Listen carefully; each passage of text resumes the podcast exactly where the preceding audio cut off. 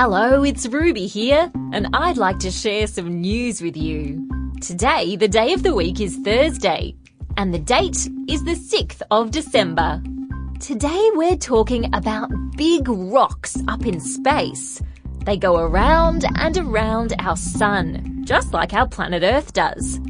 These rocks come in all different shapes and sizes, and they're called asteroids. There are millions of asteroids in space, but one of them in particular is getting a lot of attention right now. Its name is Bennu. The Bennu asteroid is in the shape of a diamond, and the stuff it's made of is left over from when the solar system was created, billions of years ago. As you can imagine, scientists want to find out more about this stuff so they've sent a spacecraft to investigate.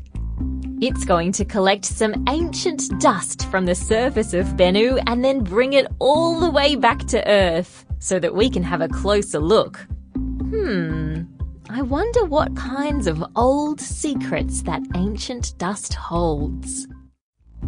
And that's the end of news time for today on ABC Kids Listen. Let's catch up again tomorrow.